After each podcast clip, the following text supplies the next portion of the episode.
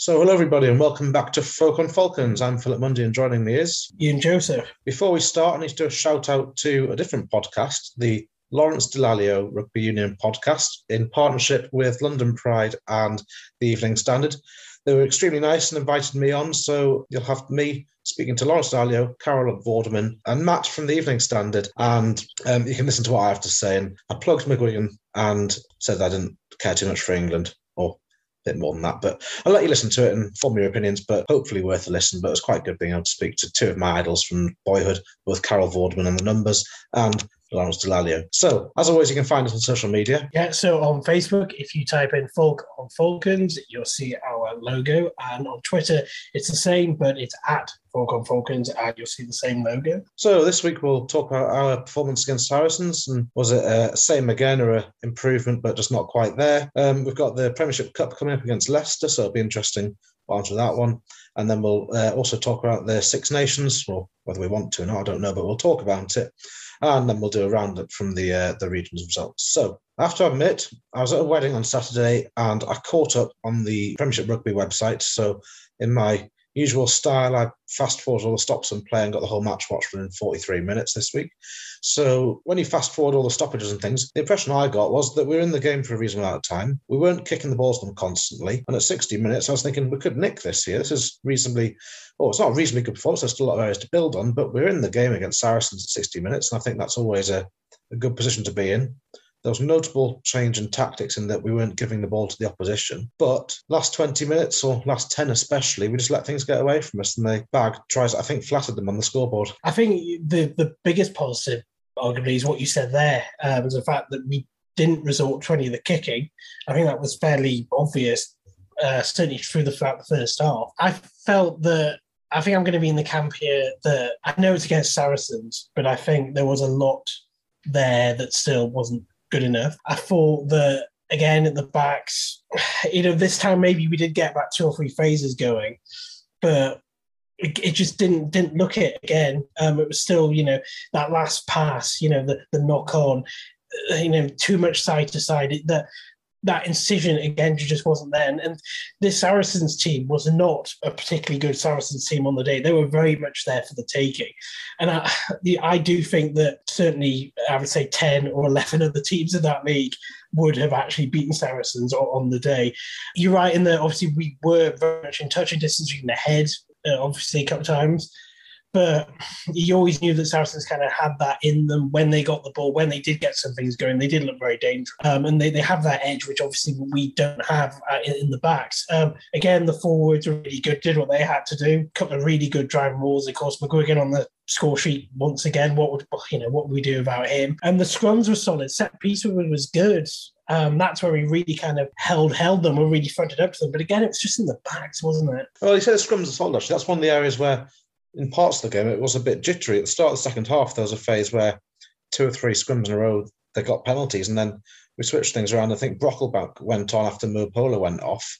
I'm not sure if Davison swapped sides. I'm not. I didn't look at it that closely, but suddenly, from about 60, well, 55, 60 minutes in, the scrums were ours, and every single scrum we were either going forward or getting penalties. Um, the forwards at lineouts, um, when we were attacking, we seemed to also attack quite well, effectively, and we saw that with McGuigan's brace. But then once again, there's this issue of defending mauls, and Saracens, they, they always stick more than their pack in. You see the centres and wingers piling in.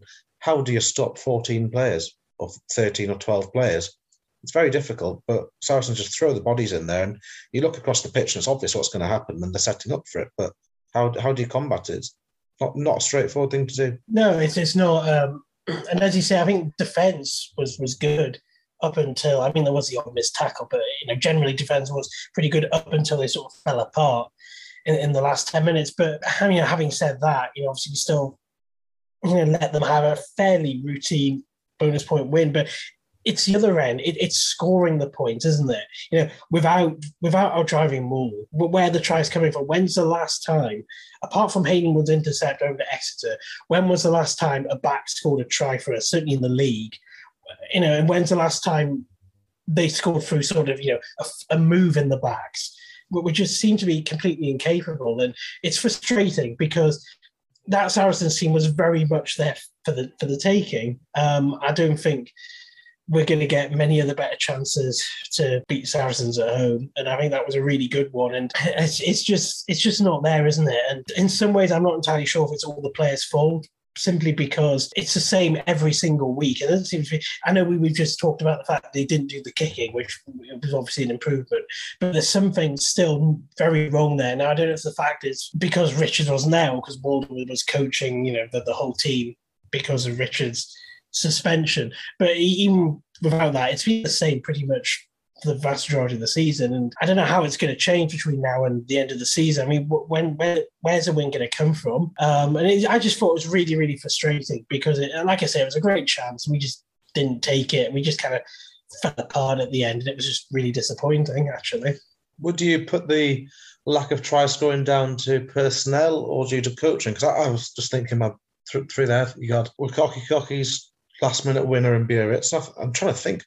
Before that one, it might have been Stevenson against Saracens when he got around the outside of Farrell. But you're right. There's been very little in the way of built either from phase from phases. That was like the Biarritz one where we got over after screening a of phases together. But that was against quite a poor and young Biarritz team. And the other one, just a, a one-on-one tackle missed to be by the England captain, which was obviously a good feather in Stevenson's cap. But it wasn't a well worked or training ground move. It was just a oh well that was a missed tackle. We're in the corner. Um, is it is it because Orlando and Burrell aren't playing, or is it just that they're not coached correctly, or, or what is the what is the issue? Because it, it is just the, the basics. And I'd say I'm going to blame the centres. I have been for a while. Might be a bit misguided in certain respects, but I, I think that that is where a lot of your clinicalism or clinicism, or whatever the word is, clinicalness in the backs comes from. It's having that ability to suck in defenders on the first phase and get it out wide quickly on the second. And something's going wrong somewhere. If I was to say, I'd probably say it, it is the coaching. Um, because I think actually the BT commentary had it right in the Harlequins away game is that, and it's always useful, you know, when you have someone you know looking from outside the club, you know, commenting on these things, and they were making the point that a lot of the individuals are actually can be quite good and do do do some very good things, but as a collective or, or, the backs as a collective, it just doesn't seem to function. And surely that has to be down to the coaching, the preparation, the training, the tactics going in, into on a, on a match day. But I mean, we don't even seem to be getting out. We've always talked about, or at least start this season and last season, just how well stocked and potent our wingers are. You know, our wingers barely feature anymore. Um, I mean, Rad, last last week Radwan did, you know, was spectacular was probably his try against London Irish when the game's already lost the away game towards the end of last year. I mean, I don't think it's his fault. He's done nothing since then. I mean, against Saracens over the weekend, he could have sat the stand in the empty seats next to us and probably wouldn't have made much difference. Earl struggled to get involved in the game. I mean, we, we have such a, you know, a great amount of talent in the wings, and we've mentioned this so many times. It's just not being used at all. Um, and you know, and, and, that that is a failure of coaching. That's a failure of tactics to not use you know our most potent weapons out there. I mean, the forwards is fine. I mean, we've said that before. They're they're doing good jobs in all circumstances, despite the nine game losing run, whatever it is, isn't it? But I think it's got to be down to the coaching, unfortunately. Well, when you watch on TV, there were a couple of moments of brilliance from Radwan, but it was in the middle of the pitch, no tons of players around him. So yeah, he skinned two or three, but then the fourth or fifth caught him, and he needs to get the ball in those positions on the wing where he's got the ability to go around, and that is either people playing heads up rugby and spotting overlaps when they exist, or building a style of play that is effective and releases them into that space. And that that has got to be from either players on the pitch inside him not doing the things they're told to, or they're not being told to do it for whatever reason. If they've got a game plan that doesn't involve that, scratch my head and wonder why. But something somewhere in in my eyes should be saying get the ball in his hands, get the ball in Earl's hands, get the ball in Brown's hands in these wide channels. Yeah, well, that isn't it. It's so it's slow, isn't it? It's slow. It's predictable, and it always gets to a stage where even if they do get a couple of phases going, you know, do make a, a, bit of ground out there, and it, you know, you start to get a bit excited. It's almost like they don't expect that to happen, and they panic, and you know, the, the pass goes away, or they, or they knock on, or you know, they, they try and do an offload which just simply isn't on, and they just needed to, to, slow it down and be a bit more patient let our forwards do do what they do best and you know actually threaten the opposition's 22 a bit more. But you know it just seems to be that there's when we get to that point it just completely falls apart. And you know, we we know that a lot of our individuals aren't world beaters. You know, we know what we are. We've spoken about perhaps why that is. You know, in terms of how far the club can go in recruiting players, etc. But I do think it's down to coaching because you can't just always blame the individuals. And especially, I think the, one of the main points is the fact there hasn't been a consistent backline for a lot of the season kind of proves the point that it's still the same failings week in, week out. We're not seeing you know dramatic differences when we get certain personnel in. It just seems to be the same all the time, and that that surely that has to be down to, to coaching tactics. I completely agree. And you said things a bit predictable. One thing that is a bit less predictable is the the lapses in concentration or stupidity which we do at certain times. And I think one of the things we've got to criticise is for all Mike Brown's got a lot going on at the minute. He doesn't help himself when he slaps the ball out of play. Like it could be argued, was it a penalty try? Was he trying to catch it? All this. If you're going to try and catch at least go with two hands and don't do that. To me, it was get. He, he deliberately slapped down a play. I can see the argument for it not being a penalty try, but if I was a Saracens fan, I'd be absolutely furious. And what I would say is, if you're gonna if you're gonna slap out of play, just make it look at it doing properly. You could have just caught that and carried it out. He was going over the sideline anyway, or he could have at least tried to catch it and nothing would have happened. But for whatever reason, he decides to slap it out and he gets 10 minutes in the bin. And that time we lose a penalty try, they get another penalty, and we don't have any of the game. And it's just like, what on earth are you doing with all your experience? It's just almost like two fingers to the fans. Yeah, I, I couldn't believe that. I mean, as you say, you could have just caught it and just walked out with it. Um, you know, obviously, just walked dead with it. But like, why didn't you? You, could, you may as well just let them score out in the corner because then obviously they've had to take the conversion from the corner. Um, the second half, when McGuigan got down there, Hayden Wood shows what happens if you have to take kick from a corner, you know, narrowly missed it. You know, obviously Goode is a very good kicker, but at the same time it makes it a bit harder. And at the time, especially the game was pretty close, you know, those two points were, were quite important. And it's just, yeah, it's just absolute stupidity. And you got, to, and you do have to wonder sometimes through what goes through some players' heads, especially someone you would think of his immense experience. And there must have been other times when, especially as a fullback, he was in that position. But I actually thought they were quite slow in getting over to that corner to defend. I think maybe that kind of it was almost a panic because they were quite slow getting again defending out wide It and been another weakness this season. And I think it was just a case of panic. But as you say, literally almost could have done anything else, and it still would have been a, a better outcome. Yeah, um, he may be the most experienced member on the in the squad and all his international caps and whatever. But I do hope in the change rooms he got an absolute rollicking for that. And I hope that on Monday morning he was out doing laps of the pitch in the sleet or whatever weather it is at the minute. Because I know when I did trained and people got sent off or did stupid things, you'd be made to uh, pay for that sort of thing at training and have to apologise to your teammates after the match for being such a blooming idiot. And then one other thing, in the last 10 minutes of play, when the game was still actually there for the taking, um, Saracens got a free kick. I think it was a scrum infringement, early push or something. And they goofed it down the pitch, and Earl let it bounce out into touch into the 22. And you just think, hang on a second, was he just let that happen? Is that a, 50 22? And yeah, sure enough, it wasn't. It was just a complete lapse of concentration. I think he just forgot about the law or thought it couldn't be done from a free kick or whatever. But sure enough, Saracens got the line out, and then a few phases later, they scored again. Just think like this, you think, are, are, these professional rugby players or are they people that are trying to grasp the rules and playing it for the first three, three or four matches? And no, they're, they're professionals and they just don't know the laws or don't think. It's quite worrying. So if we talk about some plus points from the game, I think once again, rolling Maul actually worked very well. Um, in attack. Um, McGuigan, um, I, am not sure that necessarily required McGuigan to get that back. I think most competent hookers would have scored um, at least one of the tries, probably both of them. But um, once again, his line outs, he's nailing his man every single time. Scrums, like we said earlier, very steady ship there. And um, I think once again, Robinson and Chick were phenomenal. I think it was Chick's 100th appearance, and it's a shame nothing came of it. But he was once again uh, making yards every single time and getting around. He's turned a very handy player, seems to be coming of age. And um, then I also think Hayden Wood, once again, looked very competent. It's just a shame that, as we've discussed, outside him, there's not quite as much. Yeah, I thought Hayden Wood and McGuigan, well, I mean, obviously McGuigan diving over from the end of mauls, but even in open play, I thought Hayden and McGuigan were most potent attacking threats. Um, they're the ones actually, you know, making ground chick as well, actually, to be fair. Um, actually, know, making ground all the time um, and making the odd break and kind of setting things in motion. Um, I really like Haydenwood, actually. Um, I know it must be quite difficult for him at the moment, circumstance. Being a young, young lad in a team which is losing every week, but I really do like him. I like how he attacks the line. I, I like how he passes. I like how he how he reads the game, you know. Um, and I, I mean, he's you know, if if we do end up having a really disappointing season this season, I think potentially he's actually the best thing about this season. Um, I just think in, he's just getting better and better, and you know, he, he I think if we'd won that actually, if we'd won, he would have been man of the match. I think. Um, I mean, I think he's probably our best player out there anyway, actually. But um, yeah, I think he is actually the, the main positive. Actually, given that it's now been confirmed Schroeder's going away to Bath, um, would you just play him and Nordi Calameti every week, or do you think the fact that there's not that stability with Nordi Calameti is a, an indicator that if Schroeder's going, then someone else might be coming in, and um, it might be that Nordi Calameti's not necessarily going to be starting every week match next season. It's pure crystal ball stuff, but would you say it's an indicator that they've got something up their sleeve? I mean, I would play Nordi Calameti every week. I mean, I would only really play Schroeder in perhaps, you know, for example, like the cup game this Friday, or if, you know, Nordi Calameti gets a knock, or, you know, if you make some sort of substitution, but the point is Nordi Calameti starts.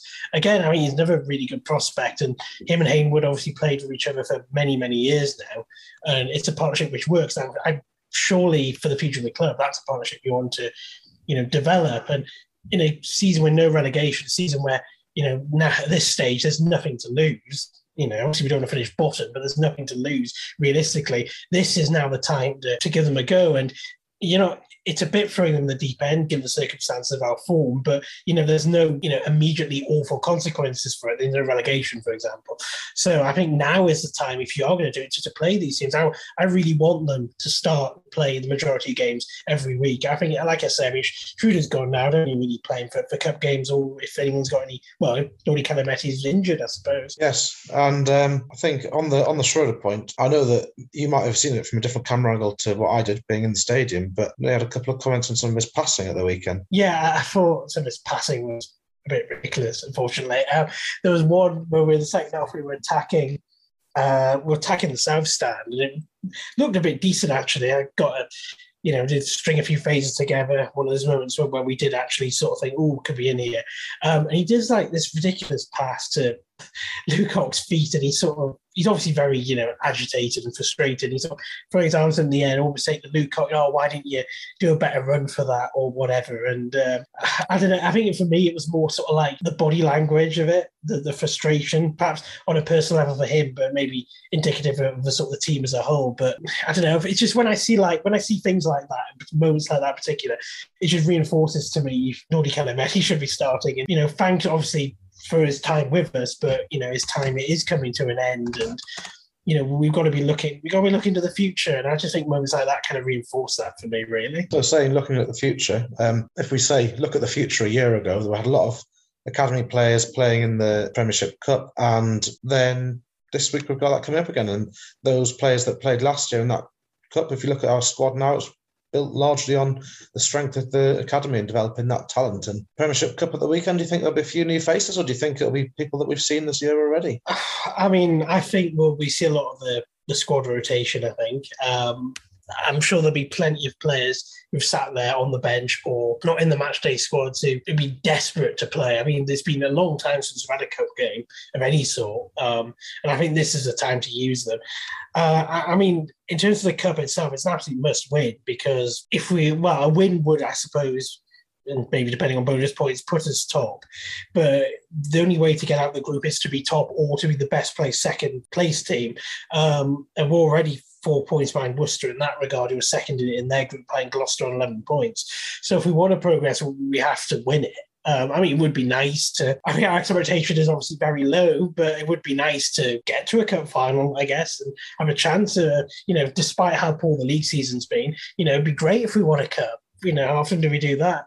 Um, so uh, maybe, maybe on paper they should have a bit of a balance between sort of youth and experience, but I think they will kind of go for those fringe players, and I can see why if, if they do do that, and that that is what I'm expecting on Friday night. Yes, and on, on Friday night there's one other news or bit of news being made. Um, that is the introduction of a chip inside the ball for the first time in English rugby. Apparently, it's been trialled in Super Rugby before, but this is the first time it's going to be in uh, our game. And it, it, seems to be that um, as far as I can tell, it's this little microchip they put inside the ball, and then it's got this data relayed about how fast it spins and all the rest of it. And as far as I can tell, it's all entirely pointless, but it's something that they'll be able to talk about when they're all talking about, oh, George Ford's going to spiral bomb and it had th- 3 million RPM or whatever, and all this sort of thing. But the one thing that it kind of, they said it might be able to do would be help refereeing decisions in, in forward passes, etc.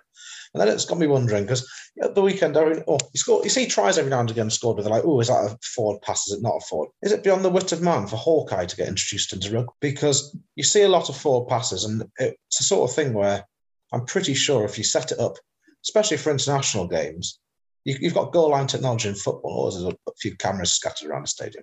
It can't be that hard to have something similar for rugby, and then it could automatically ping the referee's ear as soon as there's a, a forward pass. Uh, I think my first question is what happens if the ball gets a big hard kick over the stand and gets lost in the car park? And then over the chip balls, or does a ball boy have to dash out and try and find the dead expensive ball, or whatever?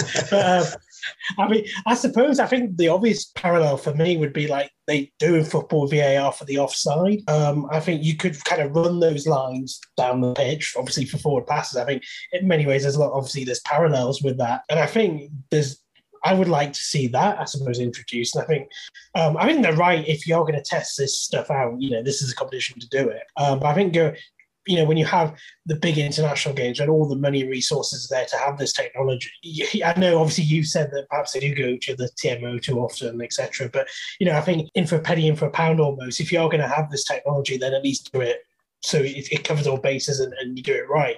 And I think an inclusion of something like that I don't. I think that'd be useful. Um, and I mean, then it obviously would raise questions. Well, how often do you refer to it? You know, is it a case if you do have chip balls, does it set something off on a referee's watch in like goal line technology in football? I don't know, but I think that would be a useful inclusion. Actually, I really do. Yeah. So my my personal opinion is get rid of the TMO entirely and just let the referee referee the game, and then if someone thumps someone, and afterwards the citing commissioner can have a look at it if they want to. It gets referred by the opponents or whatever.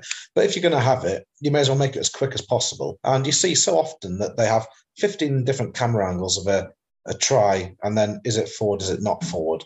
And if they just had it sort of constantly running throughout the game, you get the TMO now, you hear it on the radio or the television or however you you're watching it on, online or whatever, and you hear the TMO say to the referee, "Oh, there's a knock on there by whoever," so they're already getting involved. Why not just have it automated or have it so that um, on the in the TMO sitting in his van in the car park whatever has a big red button that flashes when it might be, and then they can very quickly just look back at the footage and one bit of review of the footage will be able to show them whether it was or wasn't a, a forward pass because of who it came off. But if the technology is there, then it can speed up all these decisions. Um, they're, they're in theory factual.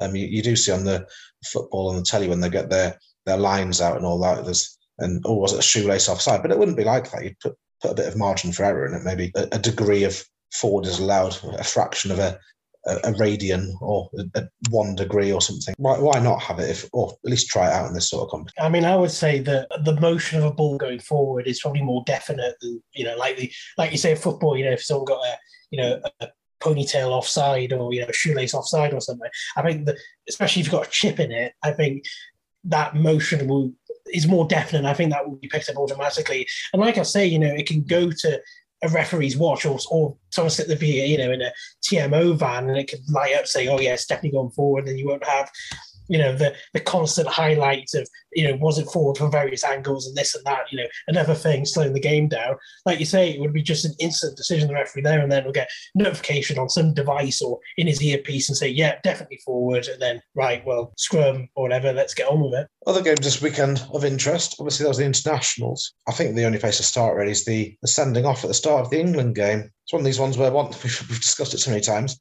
Some weeks it's a yellow some weeks it's a a red. Some weeks it's a rugby incident, it would seem. It depends who the referee is and who the TMO is at the time and how much the opponents roll around on the floor and wave their arms in the air. Yeah, I mean, my, my opinion is it probably was a red, I think. Um, he, he, didn't go with his arms. It's such a stupid thing to do so early in the game. And I, I think on the basis of, I think it's definite red. I just wouldn't play Charlie Ewels ever again for England. I think that should be his career over.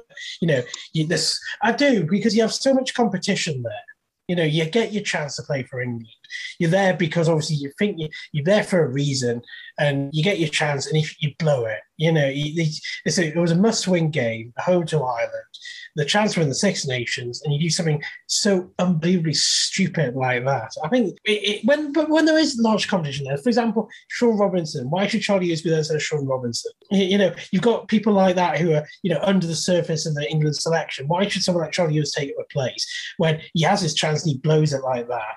Um, I, I, just wouldn't play him ever again. Quite frankly, I mean, anyone who does that in a game, I just wouldn't play them again, or at least for a very long time, but probably not ever again. I mean, you know, you get your chance for England and you do something like that, you've blown it. That blew it for England, didn't it? It was over after 80 It was just going to be a case of, of, of how many. I mean, the, the inevitable was delayed, obviously, by sort of the heroic defensive performance. But again, England just undermined by individual moments of stupidity and brainlessness. And how many times have we said that over the past few years?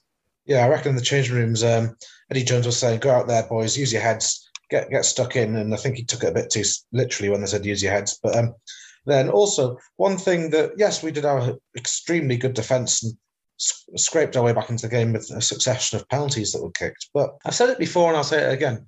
Itoje is a very good rugby player. Don't get me wrong, but he does stupid things. And this week, um, was it Steward had that intercept that got called back when Itoje, for whatever reason, just decided to stick his hand in a ruck on our own five meter line.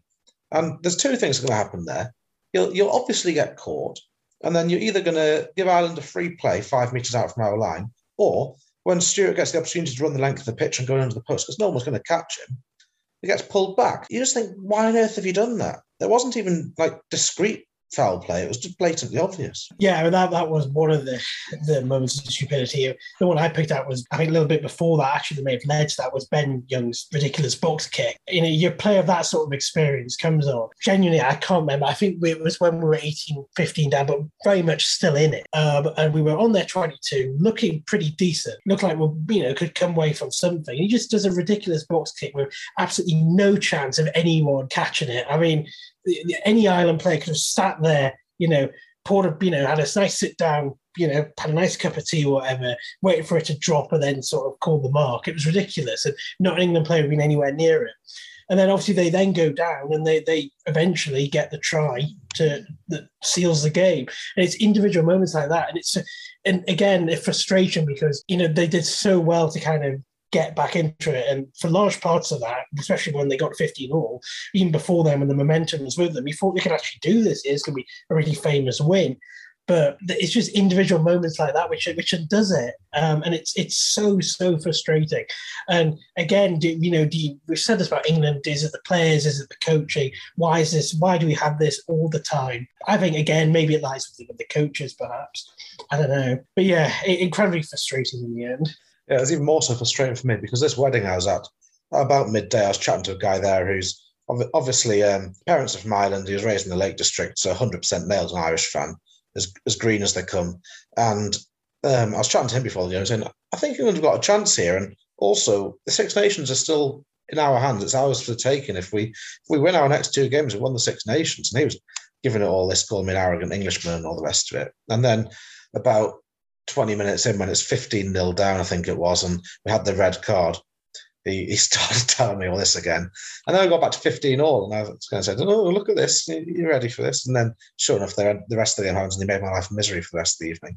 But um, it was there for the taking um, in certain respects. If if we'd have had 15 men on the pitch, if we'd have played like we did with 15 men, we would have won that game. Whether we would have played like we did with 15 men, and it sounded like the, the crowd were well up for it in the way that they're not normally at Twickenham. Overall, that's our chance, and it's gone begging, and we've played four, won two, and lost two, and we're very close to coming fourth again if we lose at the weekend to France, or potentially fifth. Well, yeah, I think if, if it was 15 or we would have won, especially the way Ireland played. And yeah, eh, we're looking at another disappointing Six Nations again. I mean, you get, unfortunately, nobody's going to remember, particularly in a few years' time, the heroics of being, you know, a man down for nearly the whole game, you just look at the table and think, oh, well, that was the rubbish Six Nations. Um, quite frankly, it was probably all over when they lost to Scotland. Um, I mean, Ireland was always going to be a very hard game. That was kind of 50 50. France away was going to be very, very tough. You know, they had to beat Scotland and then they didn't. So we always kind of, it was always going to be an uphill challenge to have a successful Six Nations from that point. Um, so for me, it's just another year that goes begging. But I know you can't necessarily kind of factor in, you know, Charlie Ewels' stupidity that base just hands a game to Ireland, um, a five point win at that. But it's just never this way Six Nations. And, you know, can we really see it being much better next year, the way France are? Or, you know, how good are Ireland going to be? I don't know. I just think it's pretty depressing thing at the moment. We've just got to hope that, you know, we can get our act together for the World Cup, which is, you know, I suppose in the day, the thing that really matters. Well, I, I was thinking about this the other day. And um, if you think of the World Cup finals that England have been in over the years and the excellent performances that England have had, has there ever been a match where we've played well as a team and had players playing out of position? I.e., are we ever going to have an England performance we're proud of? Whilst we have second rows playing in the back row, we have um, Slade playing at 12 when he's not a 12, and we've got a back three who aren't really wingers playing on the wing. And you just think, I know that Eddie Jones got this idea of having a team where all the backs can play all the positions and all the all the forwards apart from the front row can quite happily fill in the backs. But quite honestly, we haven't got the players to do that, and they're never going to be the players to do that because they're all specialists. They play every week at their club in a particular position, and you're never going to have it where yeah, your inside centre can play fullback or on the wing. And I'm not sure you necessarily want it because the different requirements. And I think Eddie Jones is trying to be this great philosopher and have a lot of proverbs named after him. But the fact of the matter is, he's trying to break rugby down, rebuild it into what he has dreamt about. But it's not practical. It's not going to happen. And quite honestly, I think that he's trying to do something that's actually impossible with a winning rugby team. You look at the French, they play these players in their positions and they play good rugby and they win rugby games because they've got an inside centre that can take it through and offload. They've got an outside centre that can go on the outside and put a winger away. They've got wingers that naturally play on the wing. They've got a fly half that doesn't have a resort to kick it the first time he catches the ball every match. And I don't think we're ever going to see a good England squad while Eddie Jones remains in charge. I think the performances kind of speak for themselves in that there's failures both attack and defence. In defence, because you have all these players playing in odd positions, sometimes you know, on occasion they are exposed, and that at the very highest level in international rugby, that can be all the difference. It just needs to be a split second, the odd split second, the odd instant here and there, and you're done for. Um, and in attack, but like the Falcons, where are England's tries? You know, apart from the forwards, again, like where where are the flowing moves? Where are the backs moves to for the tries? I mean, not quite as desperate as Falcons, but you know, again, where we're seeing England games where we're just not scoring enough points. Um, so it just results and performances speak for themselves, and that it quite clearly the Eddie Jones way just, just simply is absurd and just doesn't work. Very much so. And then one final mention has to go to Blamire, who got his first Six Nations appearance albeit for 90 seconds at the end. What's the point? I'm sorry. If, if you if you're going to have someone on the bench who you you play, you don't play for 90 seconds. It's almost derisory to, to put someone on for that amount of time. Give him 20 minutes. Or if you say the game's lost, just let George play the full game and then say to Blamire, hard lines, next time you'll get a game and you have a decent run out. But now the Six Nations is gone, I hope that he gets a decent spell against France next week and shows what he can really do. Otherwise, just give him back a week sooner and get him back with the Falcons. Well, I mean, Eddie Jones has a habit of this, doesn't he? Sort of inviting players to tackle bags or whatever, and then just sends them away a day later. And not quite as bad as that. Obviously, he came on and he got, I suppose, generous in giving him a cap, I guess. But yeah, you but you see that uh, at all levels of the well, all levels of the professional game, club and country, with these really odd substitutions, almost kind of for the sake of it. Um, and I think that Blamire one was, was definitely one. There's no reason why Blamire could have gone gone on earlier. Maybe they were just worried, oh, we want Jamie George on because, you know, the experienced man, you know, was still in this, etc., etc., 14 men, whatever. But, you know, we all know how dynamic Blamire is. And you know, if the rest of your team's tiring, that's the sort of outlet you want. Really, you, you want you want him on the ball.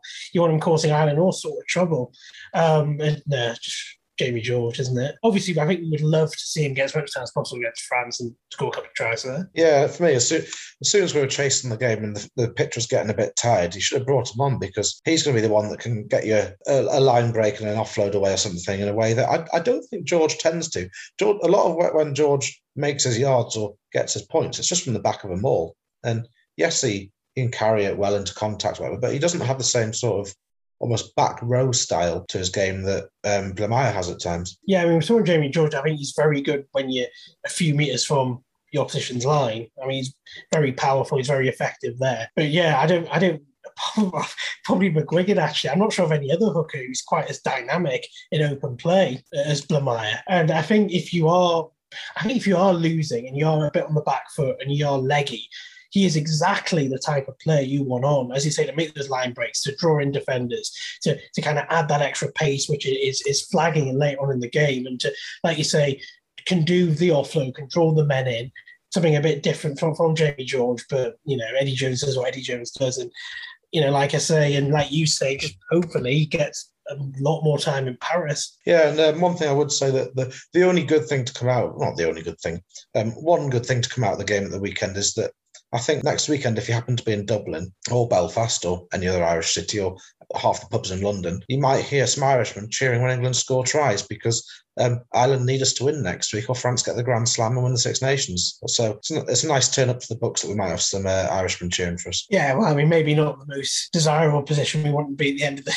the, the Six Nations, but uh, but it would it would be typically England though, wouldn't it, to turn up and turn over the French in Paris for nothing, just so Ireland can win it. I, I don't know, actually. Like, um, I think France will win that, but I don't think it's quite as easy to call as perhaps the table suggests. Oddly enough, because um, I don't know. You, this is a real test for the French, though, isn't it? You know, they've got almost sort of one hand on the trophy. You know, will they do the normal French thing and flop? Or you know is this French team a bit different and can actually kind of see it out and get their elusive Six Nations in Grand Slam? But I suppose we'll have to see, won't we? Come on, I hope they do, but uh, that might not be popular. But I, I don't.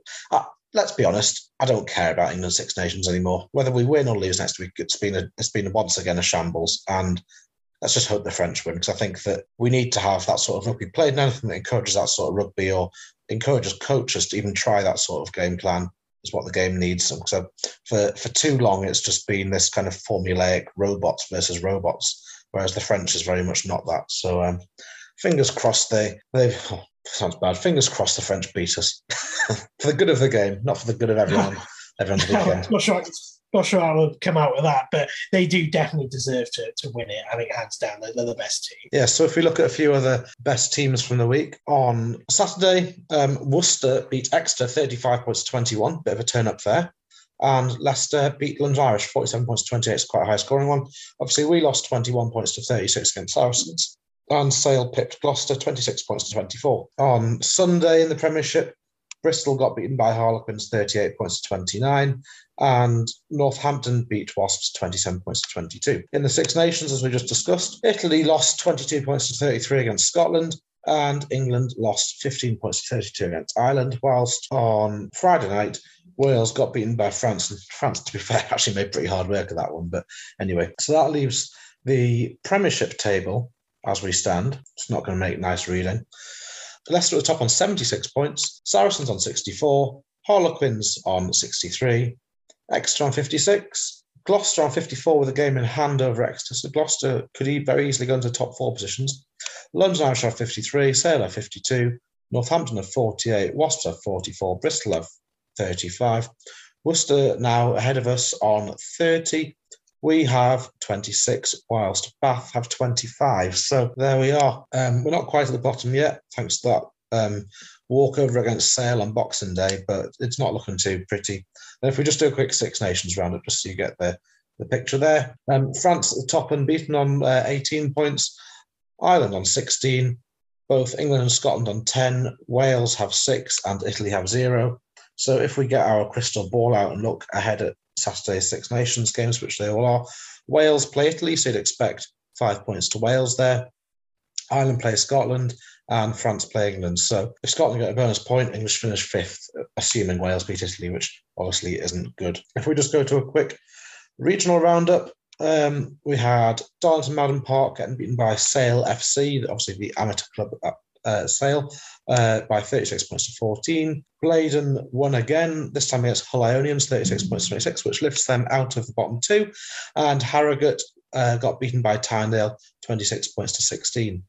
Alnwick won 75 points to nil against Northwich, whilst Billingham lost to Blackburn. And then in one northeast, Durham City drew with Old Brodleians. Uh, Consett got beaten by Malton and Norton, and Morpeth won by a point down at Scarborough. Um, points all over the place again in the Durham Northumberland leagues, but I think score of the week unusually goes to one of the higher clubs, being Alnwick, with their 75 points to nil win at home over Northwich. But has to be said, Northwich aren't doing well this year, but still nice high scores. Uh, another, another honorable mention has to go to Darlington. They beat Redcar 74 points to seven. But um, once again, Darlington seems to be getting high scores most weeks in that league. So we look forward to Friday night and hopefully, hopefully, hopefully, it's the point where we can make a turning point in the season and the podcast can be a bit more rosy going in. But fingers crossed. As always, thanks for listening. Bye, everyone.